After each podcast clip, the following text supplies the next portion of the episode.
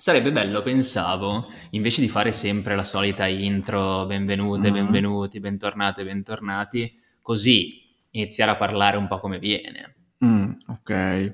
Non mi stai capendo. Sì, no, un po' più conversazione, in media res, com'è che si dice? In media res, sì. In media res, non sì, in media res. No, in media. Vabbè, media. Forse non è una buona idea. Bentornate e bentornati a La Storia Non Esiste, il podcast che si fa delle domande e magari si dà anche qualche risposta, non lo so, questo è roba tua, semmai compito tuo, attorno ai misteri, le bufale della storia, cercando di debancare il debancabile, per così dire. Io sono Matteo, l'uomo del popolo, quello che al massimo può essere appassionato, ma poco più. Dall'altra parte c'è il professore di storia del liceo, Andrea, che invece fa giustamente la lezione, sale in cattedra. Proviamo. Ciao Andrea, come stai? Ciao, tutto bene. Oggi tutto bene. Cambio di location, cambio di tecnologia. Oggi cambio di location, sì, perché siamo a casa mia e non a casa tua, come invece è accaduto in passato. Abbiamo avuto le soliti ingarbugliamenti tecnici, perché ci si scorda gli adattatori, perché il microfono non si attacca a un computer ma all'altro, eccetera.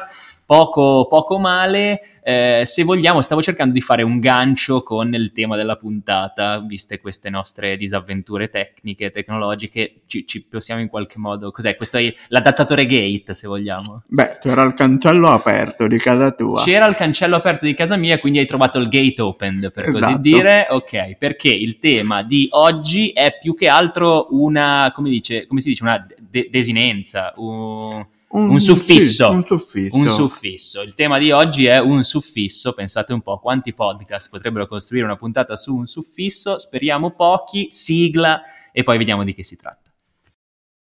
La storia è la materia più noiosa, è solo un elenco di date. Ma la storia siamo noi, è quello che sappiamo, non sappiamo o crediamo di sapere. Falsi miti e luoghi comuni hanno le ore contate. Perché la storia è tante cose, ma in fondo la storia non esiste.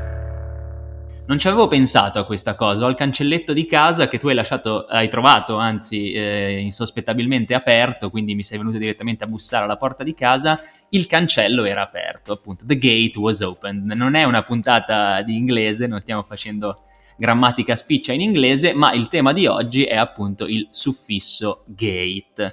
Perché tutte le volte che c'è uno scandalo arriva, ciccia fuori la parola gate? E io di nuovo da uomo del popolo dico la mia, per il Watergate. Esatto, okay. Oh, l'abbiamo azzeccato. Ma dimmi di più. Allora, tecnicamente non è un suffisso ma è un confisso. L'ho cercato. E confisso è quella parola che non ha un significato proprio, sì. E quindi di per sé non viene usato autonomamente. Bello. Infatti il gate di cui parli in realtà non ha niente a che fare con i cancelli, certo, benché freudianamente l'abbiamo rievocato, ma con un complesso di uffici che appunto prende il nome di Watergate, Washington DC, direi. Esatto, okay, sì, sul fiume Potomac a Washington. Costruito peraltro negli anni 60 e 70 dalla Società Generale Immobiliare, che ha sede a Roma. Ma veramente? Sì. E con progetto anche tra gli altri di un certo Luigi Moretti, italiano. Abbiamo le mani in pasta anche noi qua. Ci abbiamo messo lo zampino. Quando ci sono questi grandi misteri internazionali ci siamo sempre di mezzo. Bene, buono a sapersi. Però tutto, cioè nel senso anche lì, dovendo fare un po' di informazione spiccia, il primo nome a cui associare la crisi del Watergate è il presidente Nixon. Sì. Ok. Sì. Nixon è il presidente che si trova in carica in quel momento. Esatto. E è sostanzialmente quello che manovra. È il colpevole, se vogliamo. Dai, il mandante. Ecco, sì.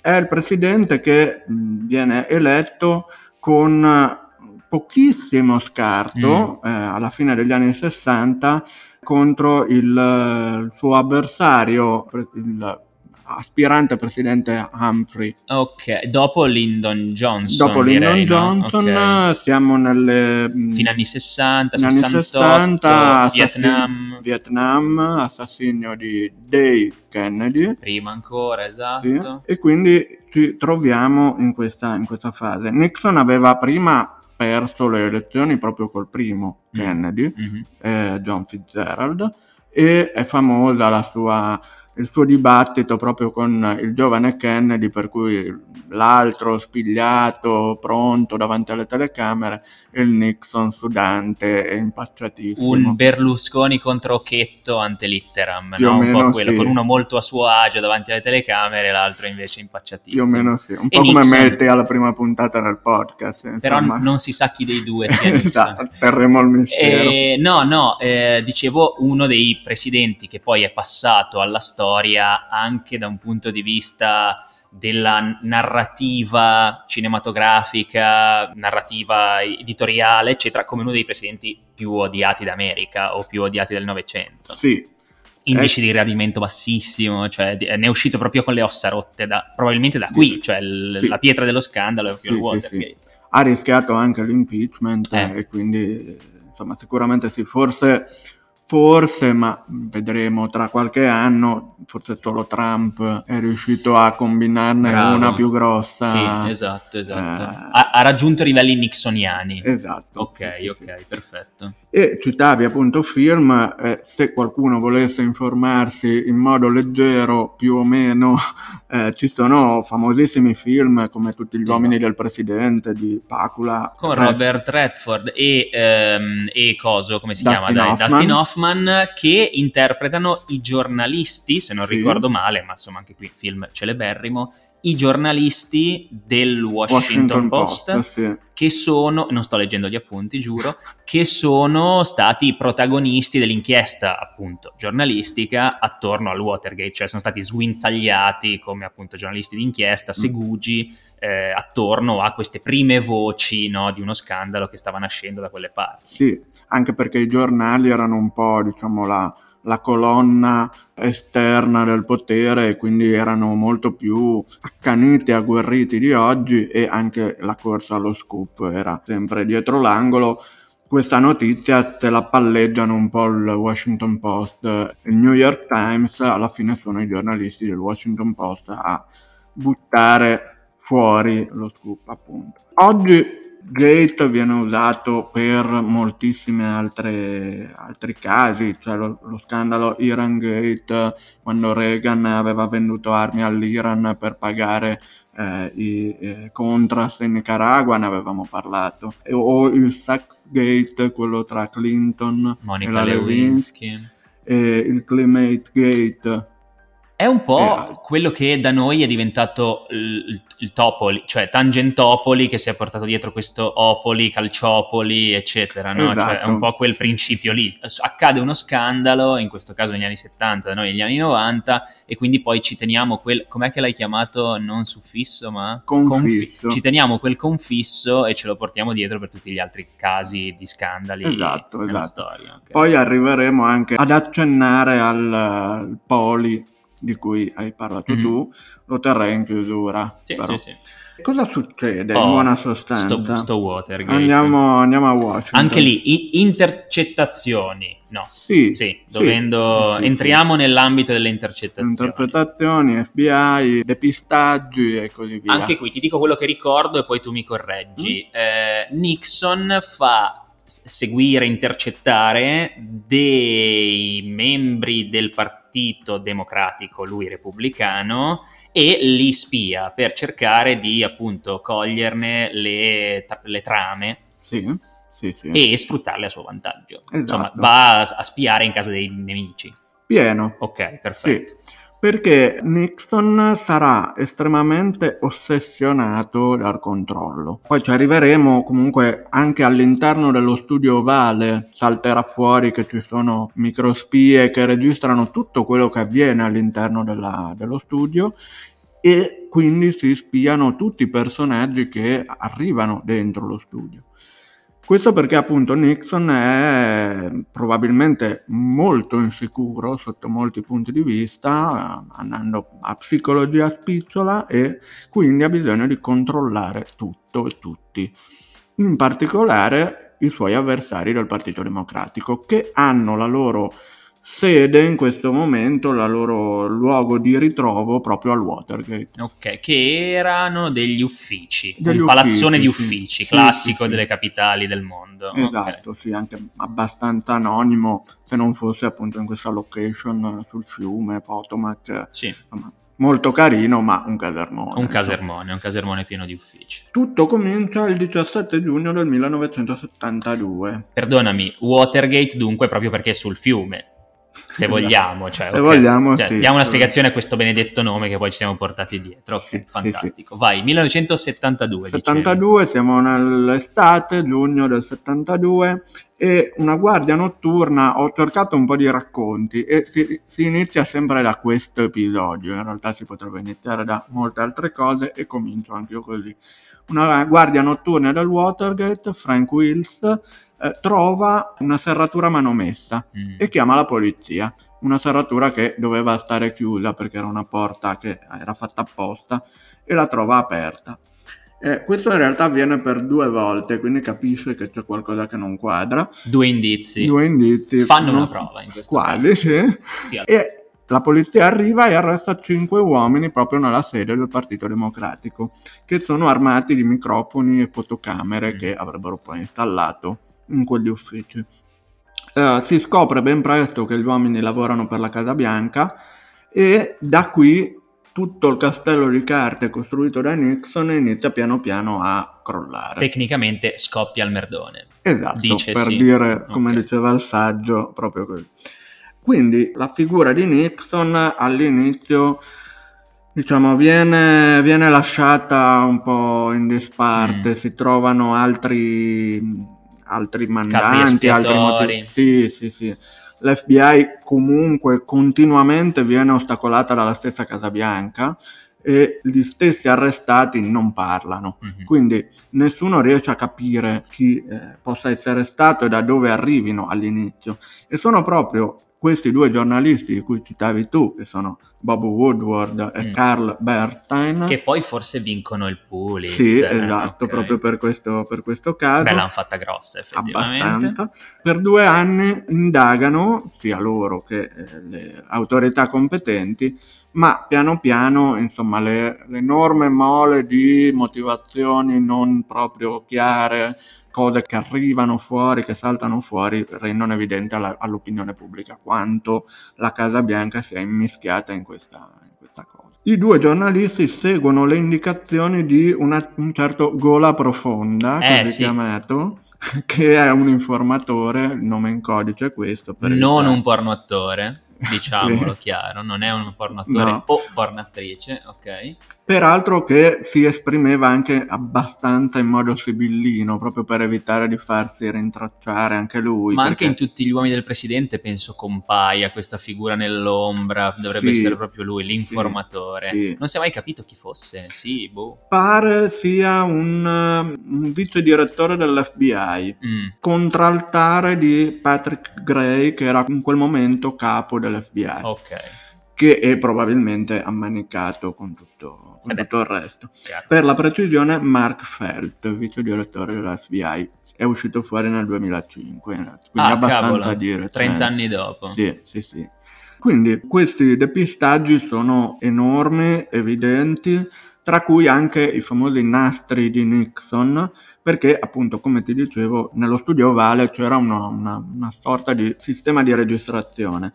Nixon rifiuta di mostrare e di accordare il fatto che esistano anche questi nastri e chiede al procuratore generale di far cadere la sua citazione in giudizio. In questo caso il procuratore speciale rifiuta e fa partire questo rifiuto una serie di dimissioni che di fatto poi smascherano tutto quanto. A quel punto la maschera era bella e che caduta. Esatto. Il 28 gennaio del 74 uno dei collaboratori di Nixon alla fine ammette le colpe per falsa testimonianza, e il difensore personale di Nixon ammette di essere colpevole di 2 imputazioni illegali. E quindi nel marzo del 74 i cosiddetti 7 di Watergate, cioè quelli direttamente innescati nella faccenda, vengono condannati per aver inquinato o ostacolato le indagini. Marzo 74, da giugno 72, quindi quasi 2 anni di tiritera. Viene anche accusato di abuso di potere lo stesso Nixon e anche di aver ostacolato il lavoro del Congresso, perché anche il Congresso si pone delle domande e fa delle ricerche. Come spesso accade, poi diciamo il Parlamento viene tirato in mezzo quando c'è da difendere il grande capo e può rischiare di fare delle grosse figuracce. Noi in Italia abbiamo viste diverse di questi casi, Berlusconi su tutti, nel senso che poi alla fine tutti si devono mischiare con il fattaccio per appunto parare il culo al grande capo. Pensati tutto questo, questi 2 anni quasi di tira e molla sul Watergate, con di mezzo la guerra in Vietnam. Sì. Cioè, situazionina per i ragazzi. Era una situazione abbastanza complessa. Mannaggia. Anche perché, diciamo, stava per andare a finire la partecipazione statunitense, perché finirà nel 75. Esatto, sì, quindi proprio il momento in cui si è capito che anche lì avevano terra bruciata attorno, era stato un investimento di tempo, vite, denaro drammatico che si sarebbero ulteriormente portati dietro per i decenni a seguire. Quindi sì, un momento di rock and roll sicuramente nella politica statunitense. Esatto. C'è anche da dire che comunque la guerra nel Vietnam venne portata avanti da presidenti di diversi schieramenti, per carità. Con lo stesso Kennedy, democratico, forse il primo a rendere i democratici progressisti. Fino ad allora i democratici, forse il precedente era Roosevelt, il primo che Franklin Delano, che dopo il New Deal ha trasformato i democratici in una forza più progressista. I democratici nella storia erano quelli che avevano appoggiato la schiavitù, erano i sudisti, le piantagioni, eccetera, eccetera. Sì, meriterebbe una puntata a sé, la divisione tra democratici e repubblicani negli Stati Uniti, perché effettivamente ci sono tanti punti, forse fin troppi punti di contatto tra le due fazioni, o almeno ci sono stati storicamente, perché possano intendersi come così diverse, così distante, così contrapposte. Cioè, alla fine è un po' tutto un mischione. Un esempio che io faccio, no, perché nessuno me lo chiede mai, però potrei fare in un'occasione di questo tipo, è Lincoln, che è inteso come il padre della democrazia americana moderna, se vogliamo, era repubblicano. Sì. Ecco, quindi immaginiamoci una contrapposizione che però appunto ha fin troppi punti di contatto, forse perché comunque essendo una contrapposizione, anzi no, una suddivisione, quella del mondo politico americano, in soltanto 2 schieramenti, senza di fatto altre forme partitiche, devono per forza assomigliarsi questi 2 giganti, non possono prendere posizioni troppo estremiste, altrimenti non potrebbero inglobare la metà circa della popolazione americana, che sono 400 milioni di persone. Sì, in effetti, poi solo di recente con l'estremizzazione con Trump, l'abbiamo visto, esatto. Ha creato dei problemi. Se no, devono essere centristi un po' per forza, ecco, alcuni con posizioni più progressiste, altre più conservatrici, però in linea di massima. Poi consideriamo anche il fatto che negli Stati Uniti non è mai nato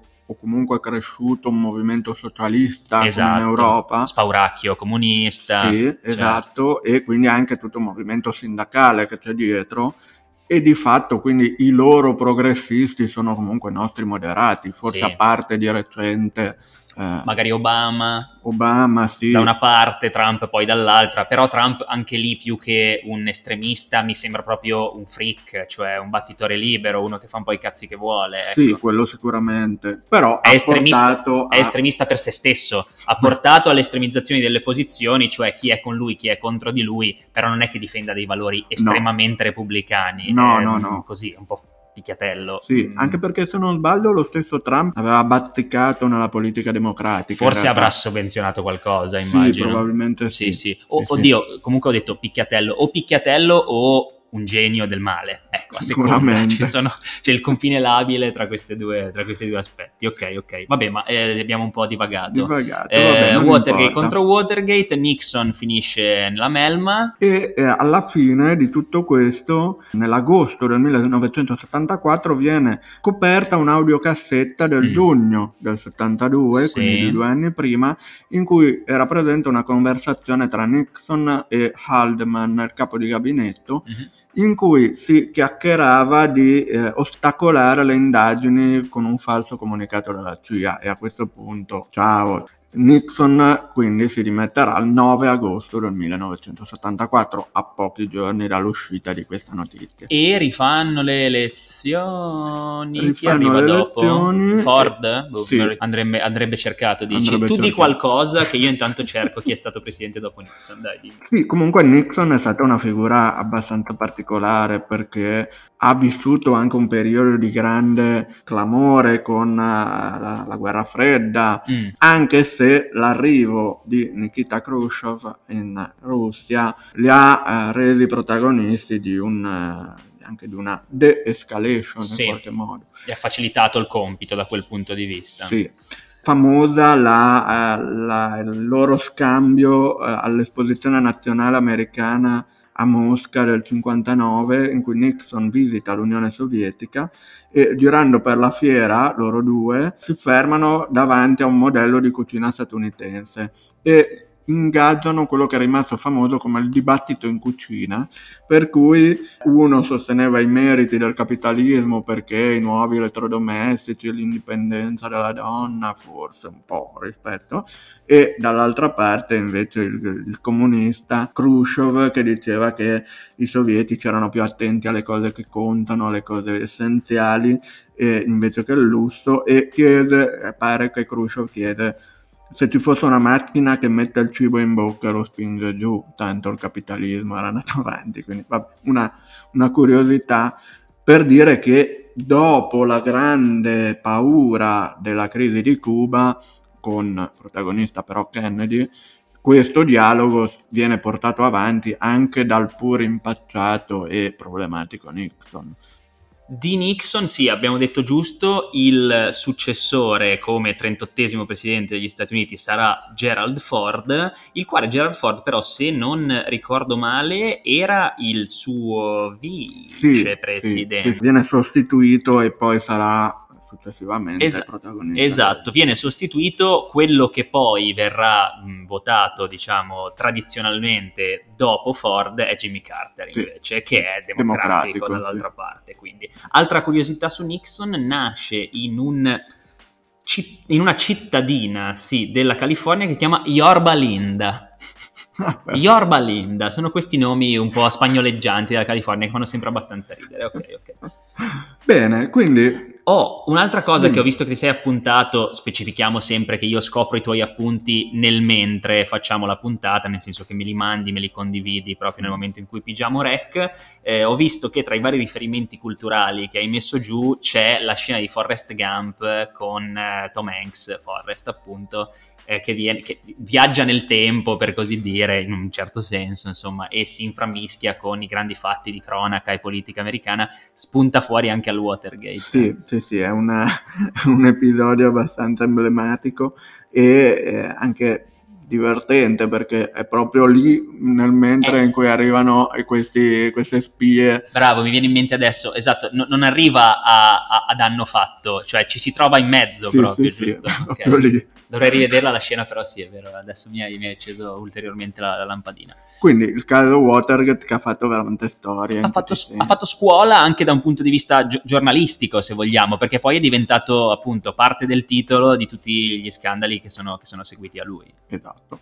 E anche in Italia, dicevamo, perché in Italia, come giustamente accennavi prima, usiamo il termine poli. Ah sì, poli, quella roba lì. Il tema arriva da Tangentopoli. Chiaramente il più grande scandalo che fa finire la prima repubblica in Italia e in cui praticamente tutti i grandi partiti della prima repubblica si trovano coinvolti. Uno scandalo di corruzione e tutta la maggiore attività dei partiti viene riconosciuta a Milano, che quindi si ritrova a essere la città delle tangenti. Tangentopoli, dunque.